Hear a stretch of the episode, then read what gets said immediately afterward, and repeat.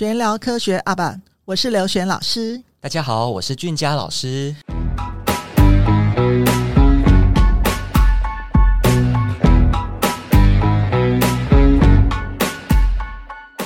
我们今天要请到谁来当嘉宾呢？啊，今天这个是呃，我们之前都是刚要进入科学班的那个男生女生嘛。嗯、那今天呢是快要从科学班毕业的学长的分享，嗯、而且很难得。好，我们来介绍一下，这个就是今年建中科学班高三的许泽厚同学。好，泽厚好。啊、呃，刘老师好，俊佳老师好。啊、呃，好，泽厚，你跟大家分分享一下你目前的经历是怎么样情况？啊，例如说你参加过的比赛啊，或是你申请到的大学啊。是。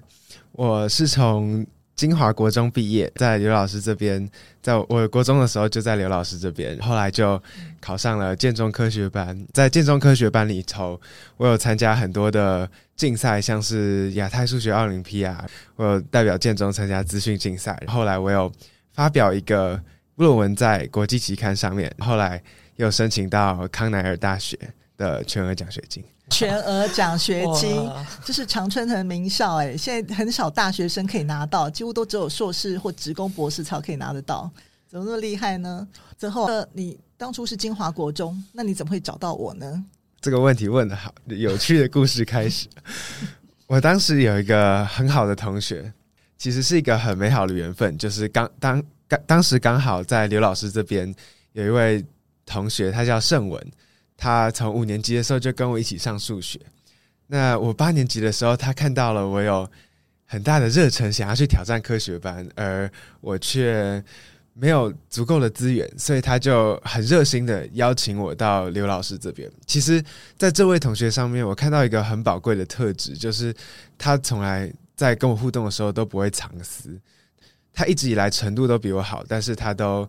不尝试的把他所有的资源还有所学的东西交给我，所以我们这是我们这边是一个很好的学习环境，大家共同努力。是的，那你当初你来的时候，你有找我问说说你们金华国中并没有数字班啊？那你觉得他们没你没有经过像他们当年，因为他们那一届的话，你们那一届的话是我八年级教的最后一届嘛？好，那你说哎，没有受过那些自由生训练怎么办？好，还有你就对自己刚开始有点自信不足，那。你后来，嗯你怎么去克服这个个性？的确，在面临可能要考科学班这样子的挑战，在一个没有资优班的背景，可能会让人没有自信。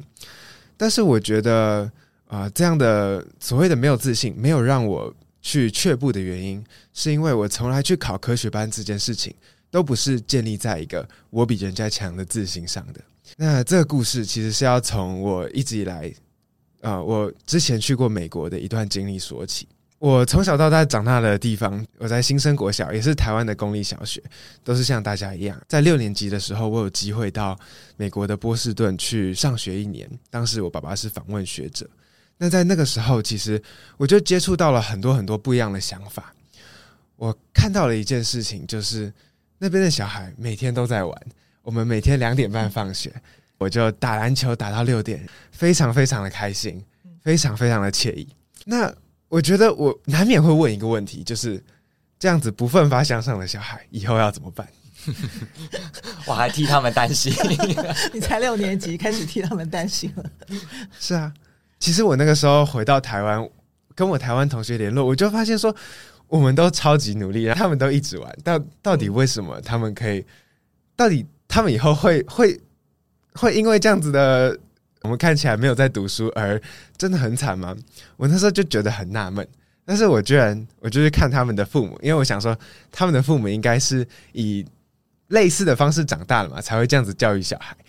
我发现他们父母每个都，哦，还不是个一般人呢。他们每一个父母都是哈佛的教授啊，不然就是医生啊，不然可能去做投资的。反正就每个人不是说哦。哈佛绝对是比较厉害，而是说他们呃真的都蛮享受在自己工作当中，而且都有做出一番事业来，所以并没有像我预期的说，好像因为小时候没有读书而真的就前途茫茫这样子。我那时候就非常纳闷为什么。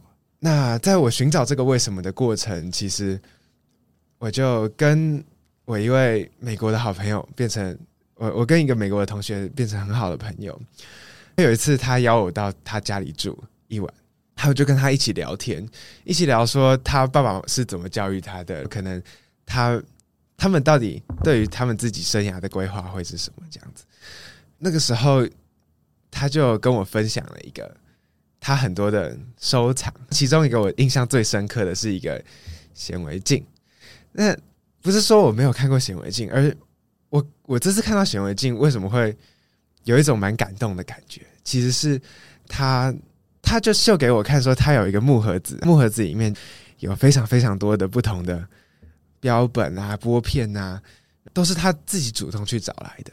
他就在那边一一跟我分享说：“诶，这这个细胞是什么？那个细胞是什么？为什么这么棒？他这么喜欢这样子。”我觉得突然有一种有一个领悟到一件事情：我们虽然看起来他们两点半放学都在玩，但是其实他们在玩时候。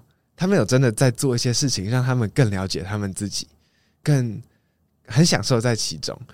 后来就觉得啊，那这样子根本不奇怪嘛。他们这样子走上来，以后能够知道自己喜欢什么，其实是不出意料之外的。那个时候我就非常非常的惊讶，我就很惊讶的点是什么？我发现到说，其实不是说因为我在台湾我就一定怎么样，因为他们在美国，他们可以一直玩，他们就一定可以变得很成功。而是他们选择一个什么样的方式去面对他们的学习，对啊，所以这样子的一个经历就改变了我以后很多很多的抉择。我觉得很很酷诶，等于说你这次的美国呃那个时候的美国行。那你打开了一个视野，是其实他们是在呃看起来的玩乐里面，他们是在享受自己，其实是有在学习的，去找到他们有兴趣的东西，就好像学习在那个世界里面已经融入在生活当中。可是反观在台湾，从国小开始，感觉学习跟玩乐就是一完全是独立事件。我在学习就是痛苦的，玩乐就是逃避学习的时候。可是在美国，你看到的状况完全不是这样，对不对？而且我刚刚觉得你有一个结论，我觉得还蛮，嗯，还蛮有启发性的。你发现其实重点并不是在哪边，并不是美国一定怎么样，或台湾一定怎么样。所以你也开始思考，当你有这个启发，其实你也可以在台湾做一样的事情。没错。所以你回来之后呢，你做哪些努力？因为我发现你打开了你的视野。啊，因为我们常常讲过，就说一个家庭的成功，如何教育孩子成功，其实是。呃，我们的家长要具有远大的视野。好，那你回来台湾之后，你做哪些努力？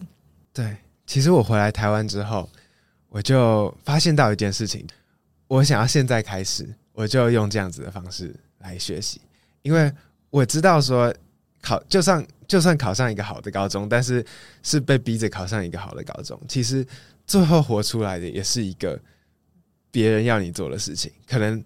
我我就算上了全世界最好的大学，我却不知道自己要做什么，那有何好？而我如果上了一个没有那么好的大学，但是我很知道自己喜欢什么，我很知道我自己要做什么，我可以主动的去找到资源，那也很棒。所以其实我那个时候就怀着一种心态，我要找到一个轨道，可以让我去尽情的支持我这样子去做。那这个时候，其实我就我在找嘛，那我就找到了科学班。其实科学班这个东西是一个蛮独特的平台，因为它跟一般的台湾高中不一样，它不会把学生限制在一个体制的框架下，它可以给予学生很多的机会，像是做专题啊，或者是一个讨论的方式去参与竞赛。那在这样子的过程中，其实学生有很大的自由度，可以去学习他们想要学的，而且把它钻研得很深。所以我就觉得说，嗯，我觉得这个挑战这个舞台是对我不错的，就不论我考不考得上，你至少不会每天买手鱼，已经写到很烦的考卷。没错，还有一个原因就是我不想要一直写会考的东西，感觉一直重复。我不太想。嗯，其实对于一般 对聪明的小孩子而言，啊，那个你们都不喜欢重复再重复，因为其实重复那么多次，其实没有任何意义在。好，我们生物我们生物课不是学过那个反应时间吗？我们接一把尺，嗯、那当然我们经过练习，可能到第二次、第三次，我们接尺的反应的时间会减短，嗯、但是在多次以后，其实都没有什么差别了嘛。到一个平台期了，对，所以这种情况就是说，其实我真的觉得，对于聪明的孩子而言，在八九年级，其实课业如果说今天已经可以完成了，就不需要说一直重反复的写。所以你当初就是因为这样子，所以你会希望用不一样的挑战。就是会面临会你会希望挑战你未知的东西，不管这个怎么样情况，因为你觉得可以让你的生活当中会有呃更高目标的追求。啊、呃，老师说的没错。其实我这边想要补充一点，我那个时候做这个决定，其实是要付上蛮大的代价的。我有这个理想，但是其实来听听是什么样的代价？老实说，我其实做这个决定，我必须要牺牲蛮蛮大的准备会考的时间。其实我是真的在冒险，我是真的可能因为这件事情而没有办法考上我原本预期考上的的学校。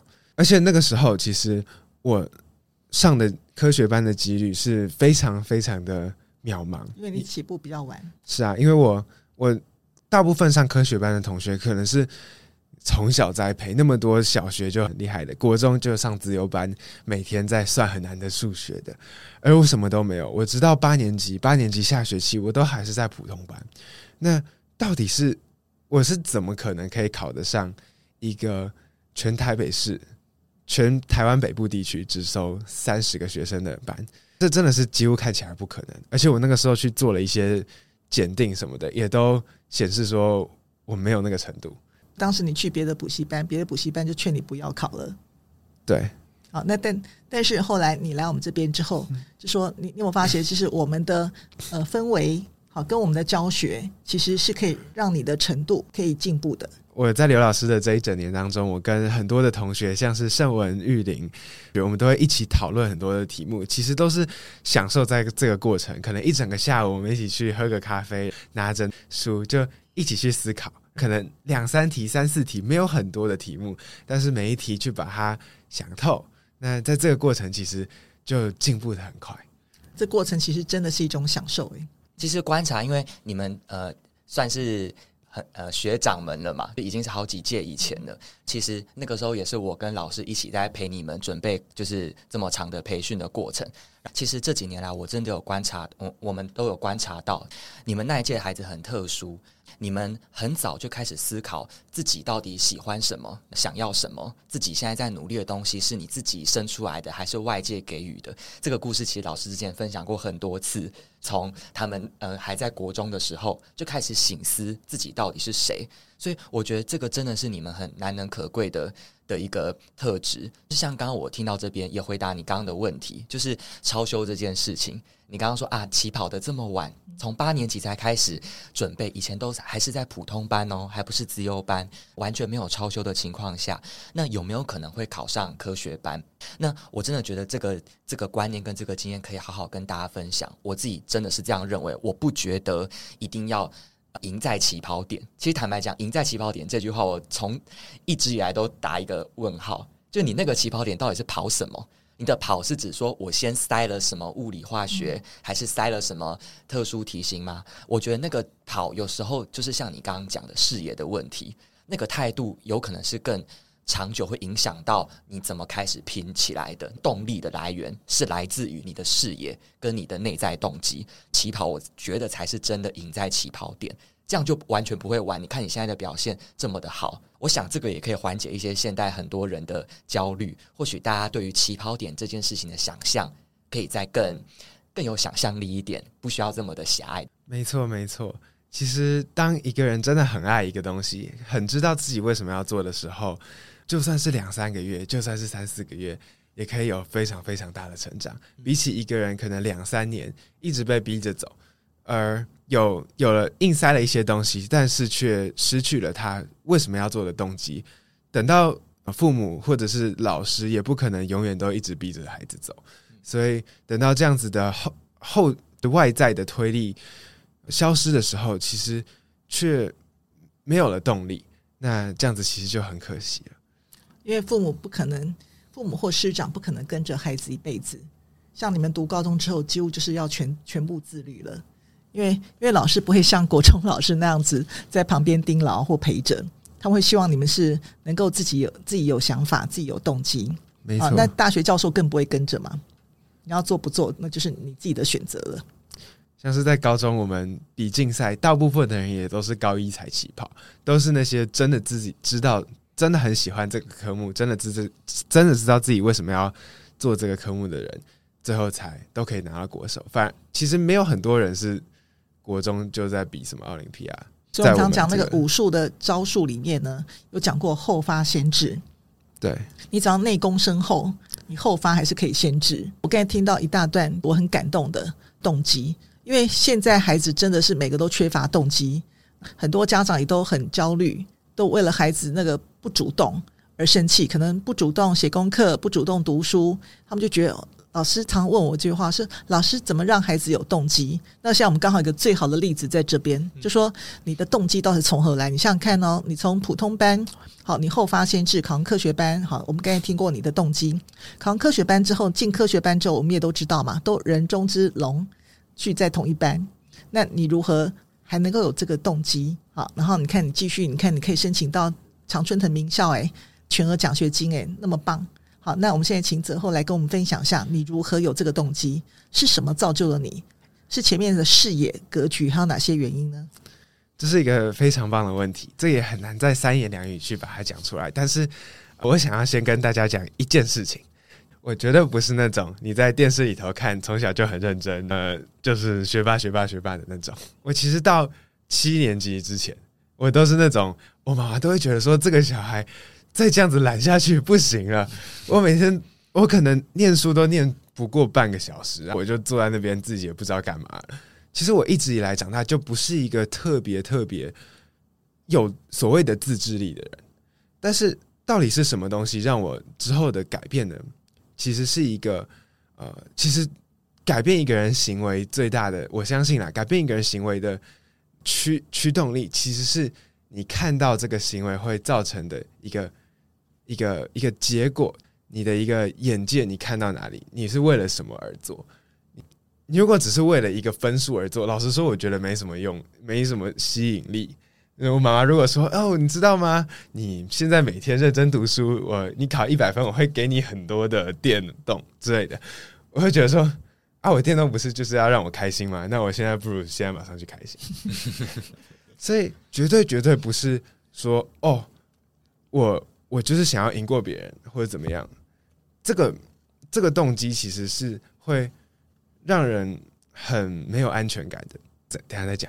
但是我自己之所以会有那么大的改变，其实我分析出来是因为我实际上在美国，我看到了一个活生生的朋友就在我身边，他活出了一个怎么样的生命？他活他是怎么样去？我看到他那种享受的。神情，我看到他那样子的生活，我看到他爸爸妈妈对他们的跟他们的关系，我就知道说那样子一个生活形态是我可以去达成的。而我要怎么去达成，其实也不是我要考多高分，其实是我现在我认真，我尽情，我我现在认真享受的去活我每一刻，我就可以一步一步走上那条路。我觉得那个东西就带给我非常非常大的动力。这样子的动力让我就是之后在准备科学班的时候，我在探索的时候，我享受每一刻。我我念十个小时，我都不会觉得累。那我妈妈再怎么逼，老师再怎么逼，也不可能让我有这么大的动力，对啊，所以其实是对于一个眼界，对于一个盼望在那里看。那你进高中之后呢？我进高中其实啊、呃，其实我在高中。建中科学班，我不是班上最聪明的。我觉得我老实说，我的呃，如果你要说智力的方面，其实我在班上，我我会觉得是后面的。那我我在高中其实，所以我的目标从来也不是说我要比过别人，或者是我要成为最好的。我在建中，我从来没有想要达成这个目标。我在建中其实都是我们生物老师给我一个话，我我觉得收获非常大。他说：“每个人要找到自己的七位，七位就是在生物学上一个生物在一个生态系里头扮演的角色。每个人都有不同的才能，每个人都有不同的喜好。那你是要怎么样在你自己最擅长、最适合自己的地方去把它做到最好？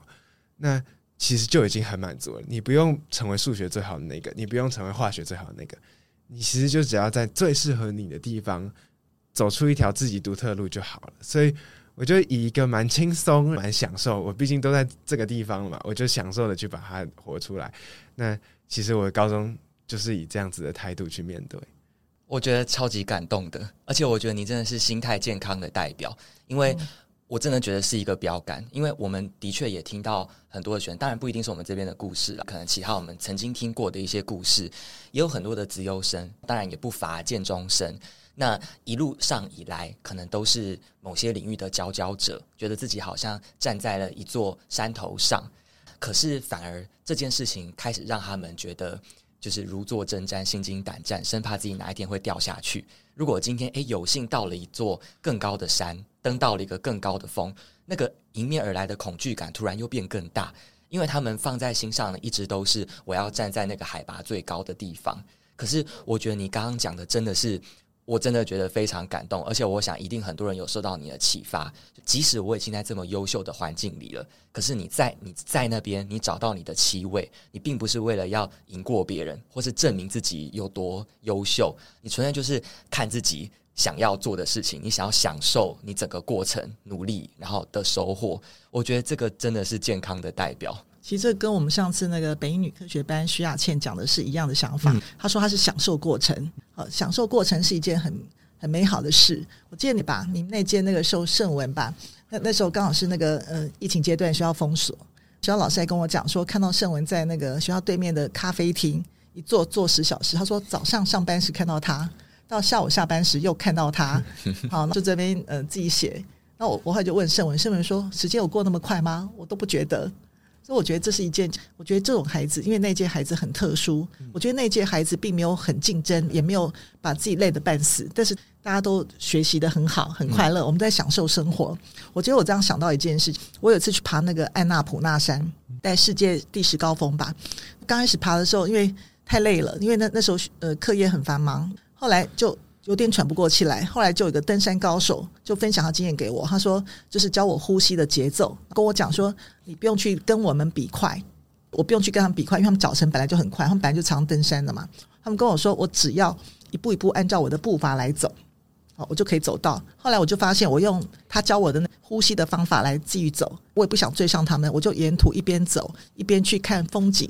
好看安娜普纳山那个鱼尾峰很漂亮。哎，我发现我我落后他们其实并没有很久哎，那是第一天。后来到第三天的时候，我们践行总共三天，我发现我完全没有落后了。哦，我觉得应该就是这种心态，换一个心态，就不要那么的着急，因为一着急，我们的呼吸就会乱了套，然后走路也就会乱了步伐，所以这时候反而没有办法登上高峰。其实啊，我觉得我跟大家一样，我想大家绝对不是第一次听到说要享受过程。而我觉得，我第一个反应听到如果有人叫我去享受过程的话，我都会觉得你太理想化了。明明人家看的都是结果，哎，你在那边一直说过程很重要。但是我觉得我现在说的这个享受过程，并不是只是一个空泛的叫大家是说哦，结果不重要啊，享受过程。其实是呃，我们要仔细去思考一件事情：我们最终想要得到的到底是什么？其实我自己是觉得，有什么会比呃，在一个很多老师、同学支持你的环境，可以每天有成长，这样子的一个生活，其实就已经很好了。没有没有比这个更好的啦，对不对？那我为什么要现在去把这样子的生活，把它把它弄得很不开心？因为我一直在追求未来一个东西呢，还不如我现在好好的把这个东西做好。而做好的同时，其实我也不会给自己心里太大压力。但是往往是在这种。不会给自己太大压力的情况下，就开始能够激发我更大更大的潜能。因为我每次的读书是很开心、很享受的，那自然我的头脑就可以思考到更突破的东西。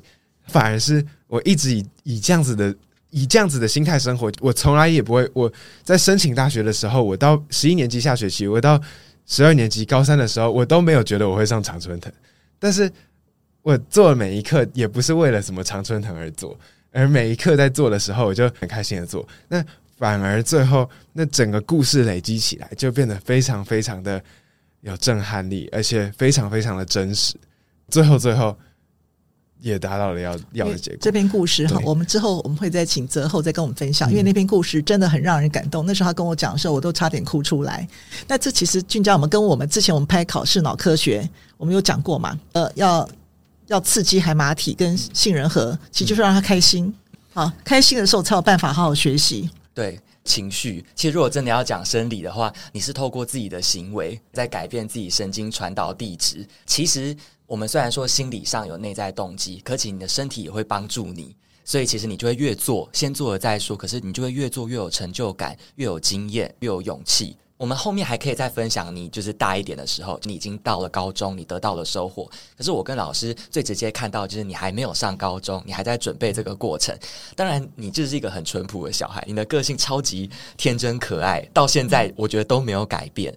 当然，你在准备读书的过程很开心，可是你也是那种情绪其实很很直接的，也会表达。好，有时候可能稍微受挫，你也你也不是一直都不在意，或者是嘿，我就是享受过程，你还是会在。在乎，可能偶尔会稍微小哭一下，可是你永远都会站得起来。我觉得这个特质非常可贵。你觉为什么会有这个耐挫力啊？这个问题问得非常好。其实我觉得我们的情绪它都是一个有不同层次的。其实我们都是人，我们不可能时时刻刻都很开心，我们也不可能时时刻刻都觉得这么理想，就觉得说哦，好享受这样子。我绝对绝对会。有受挫的时候，我常常模拟考可能考不好，会也是会看到别人怀疑自己的能力。但是为什么会有那样的耐挫力呢？其实是呃，在表面的这些情绪才，可能会起起伏伏，但是真正影响我到最后的是我那个在表面情绪之下，我是站在什么的上面，我是站在什么样的信念上面。那我最深最深的信念，如果是。专注在说，我真的想要认真的活好我，我每每一刻，就算我对现在考试考不好了，觉得很挫，很很挫败，可能我觉得机会很渺茫，我觉得很无力，但是这些都是一个比较表层的感觉。当我最后又回到了一个我我最深最深的一个信念上面的时候，那我又可以重新去把我对角，就不要再去。专注在那些感觉上面，而是我到底为什么而来？好，那你刚才提到那个最深层的信念，那你这个最深层信念是怎么建立的？是是外外界氛围给你的吗？我们家我的爸爸妈妈，还有我周遭的老师，特别是我爸爸妈妈，一直都给我一个信念，他们从来从来不会以以我任何的表现去定义我，我从来。呃，不论是我表现的好，不论是我表现的坏，不论是我做了不好的事，他们都还是一样的爱我。他们的爱是一直以来都不变的，他们也都一直很支持我去做我要做的事情。他们不会去很掌控我，然后的想要我去变成他们所要的人这样子。所以，其实我心里很深的地方是有一种安全感的。我是知道说，我就算。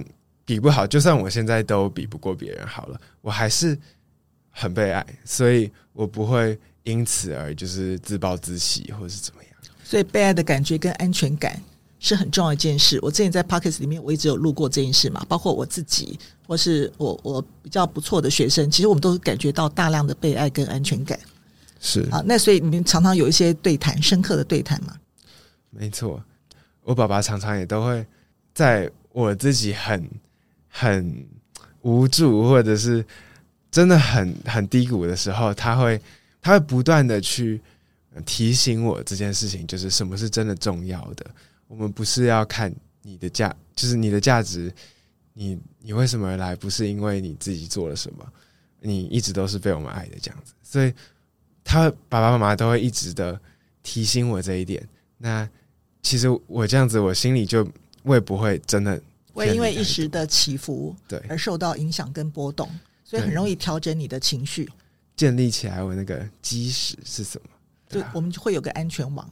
其实我觉得这个跟，因为我们现在其实还在教学现场，我们的确也接受到了很多孩子们跟家长们的焦虑。然后我觉得你刚刚的故事真的有一个很切身感受，我觉得可以跟现在很常有这些问题的家长们分享。你要如何给予孩子安全感？我觉得一定要把失败这两个字情放在考虑里面。我觉得很长，其实这也是常常在文章里面看到的啦。一个小孩如何？真的感觉到被爱，觉得家里有安全感。你真的失败，或者你做错什么事情很困顿的时候，你知道回家是很安全的事情，你会愿意回家。不是说因为分数考低就不敢回家。嗯、是，所以我觉得家长你不要把失败这件事情看得太过严重，甚至失败其实可能是一件更可贵的事情。嗯、尤其是我们现在在谈论比较现实层面一点的，你讲到会考，讲到科学班，好像把它放的跟天高皇帝远一样的重大。可其实这也不过就是人生那才几岁，这还不过几分之几的一个小点。那就算失败了，是不是其实还有更多的机会可以让家长去跟孩子一起讨论，去体验这个生活的过程到底有什么收获？我觉得大家可以放更轻松一点，对不对？分享一下。我我爸爸每次都会跟我说，其实。你知道吗？一个人从小到大，如果都成功，他会变成一个很可怕的人，因为他会非常的自我中心，非常的看不到别人的需要，而且会变得很骄傲，自己也不会快乐。而其实失败是让我的生命可以有一个灵魂，可以有这个深度的一个最宝贵的经验。所以每次我爸爸失败的时候，他们甚至不会把它看成一件坏事，他们会觉得说。好，你去，你去好好去感受这样的感觉。但是我们，我们就在这里。但是他有带着你去思考，呃，我们要怎么样改善，让自己变得更好？他应该有这样做吧？是啊，所以其实我，我当然不会主动想要去失败。但是现在回头看来，其实是比起那些得奖的经验，比起那些成功考上的经验，这一路上让我生命成长最多的经验，反而是我失败，而我怎么去调试，我怎么面对。让我自己改观最多的经验，都是我失败的时候。所以，其实我觉得失败就是也是跟大家说，其实失败没有那么可怕，就是可以好好的去面对它。只要不是爬爬不起来的。哦，就像说，呃，这礼拜是科展季，那我当然做科展，几乎每样都得名。大家觉得说我做起来是顺风顺水。我刚刚说你们都没有看到我在哭的那一面，因为中间过程很多是做不出来的。或或是呃怎么样，就就就想点子想不出来的，但是大家只看到最后得奖那一面，因为他没有看到前面我们在可能每个步骤在做失败，或是要如何去改善的那段艰苦的过程。我相信你在做论文，你做做实验应该有遇到很多失败嘛。我们总不能遇到一个东西就开始天啊地啊，我们要想办法定下心来，然后去想为什么要这样做。但是孩子具有这个能力，我觉得其实。在国中其实很难，需要一个呃有坚实的很难很难有有坚实的臂膀，好，可能是家长，可能是老师，告诉他我们可以怎么去解决这个问题。好，这种就是我们大人存在的价值。我们不是说抢在前面去帮他做，去帮他像坦克车一样去排除万难，把所有东西全部都碾过。我觉得这样是不对，也不是像直升机一样一直飞在上面。好，那一直是确认可不可以，可不可以百分之百？我觉得这样其实我看到的东西都是不对的。我们应该是像上次我有讲过，好，就是要当个教练，好，当个教练是告诉他说我们可以有哪几步来做，是这样吗？好，所以你的父母看到是这种情况。我我有我有一个小东西想要补充，其实我觉得要真的做到这点，其实不只是思想上面的改变，其实行为上面我有我有很刻意的去做改变。其实就是我我在嗯我在每一个礼拜的时间。我一定都会给自己，就算是在科学班最紧张、最忙的时间，我都会给自己一个礼拜会有半天、一天的时间，就是好好的休息，好好的让自己去反思，好好的安息，这样子让我去思考说，对，我现在在这里，我要好好享受我要做的事情，这样这样子的一个行动，其实是在不断的提醒自己，也表明说我不是要。靠自己能力去一直比过别人，我不是要每一次每每时每刻把我自己搞得很紧张，我是有一个调试，我是有一个节奏的。每一次去，我们是我是基督徒嘛，我们每次会有安息日的礼拜，那在这段时间，其实我都还是会把它做出来。那我觉得重点不是在信教还是不信教，但是重点是其实。让自己有这段休息，把这个时间分别出来这件事情，后来也帮助我很大，因为他让我把这这个价值去一直不断的提醒。之后呢，我一每个礼拜我生活是有节奏的，我对我是有节奏，这节奏很重要，因为我每一次礼拜一都像是重新启动一样，都会有新的动力。到礼拜六的时候，觉得哦，明天又可以休息了，我就又有更有动力，就是一整个是一个很很稳定、很可以持续下去的一个生活形态。那这样子也很帮助我，能够在考试的期间产生了很强大的产出。啊，所以我们今天这一集呢，我们很开心请到泽厚。啊，那他当然他很多故事可以跟我们分享，我们后面几集会继续邀请他。那我们这一集呢，最重要就是泽厚告诉家长跟孩子，其实内在的动机最重要。内在动机，我们这样讲好了。我上次有讲过，一颗鸡蛋如果由外而内打破，那个叫压力；但如果说今天呢，小鸡是从鸡蛋内由内而外，那那个叫生命。所以其实我们有时候是应该去引导他啊，告诉他，我觉得这是才是重要，因为最重要是你说的最内、最内在、最深沉的信念。好，我们知道我们是什么人，我们知道我们为什么要努力。好，我们希望什么样的生活，向往什么样的生活？我觉得这种才有办法让我们呃虽苦犹乐。嗯，好，就说可能大家觉得我们都很累，但实际上是我们一点都不累，我们实在是享受这个整个过程。没错。好，那今天的内容很丰富。这一集主要讲到很多心态，其实我觉得真的很非常非常精彩。当然不会这么简单放过你哈，你有太多丰富的经验可以分享。嗯、尤其呃，我们之前都是呃还没有进入科学班，那你是快要从科学班毕业，所以接下来就好好的来问问你啦。你在高中的一些收获，还有你呃在准备申请就是大学，好，甚至后面的生涯，你做了哪些准备？一些具体一点的分享，这样好吗？好，好，那我们这一集就在这边，拜拜，拜拜，拜拜。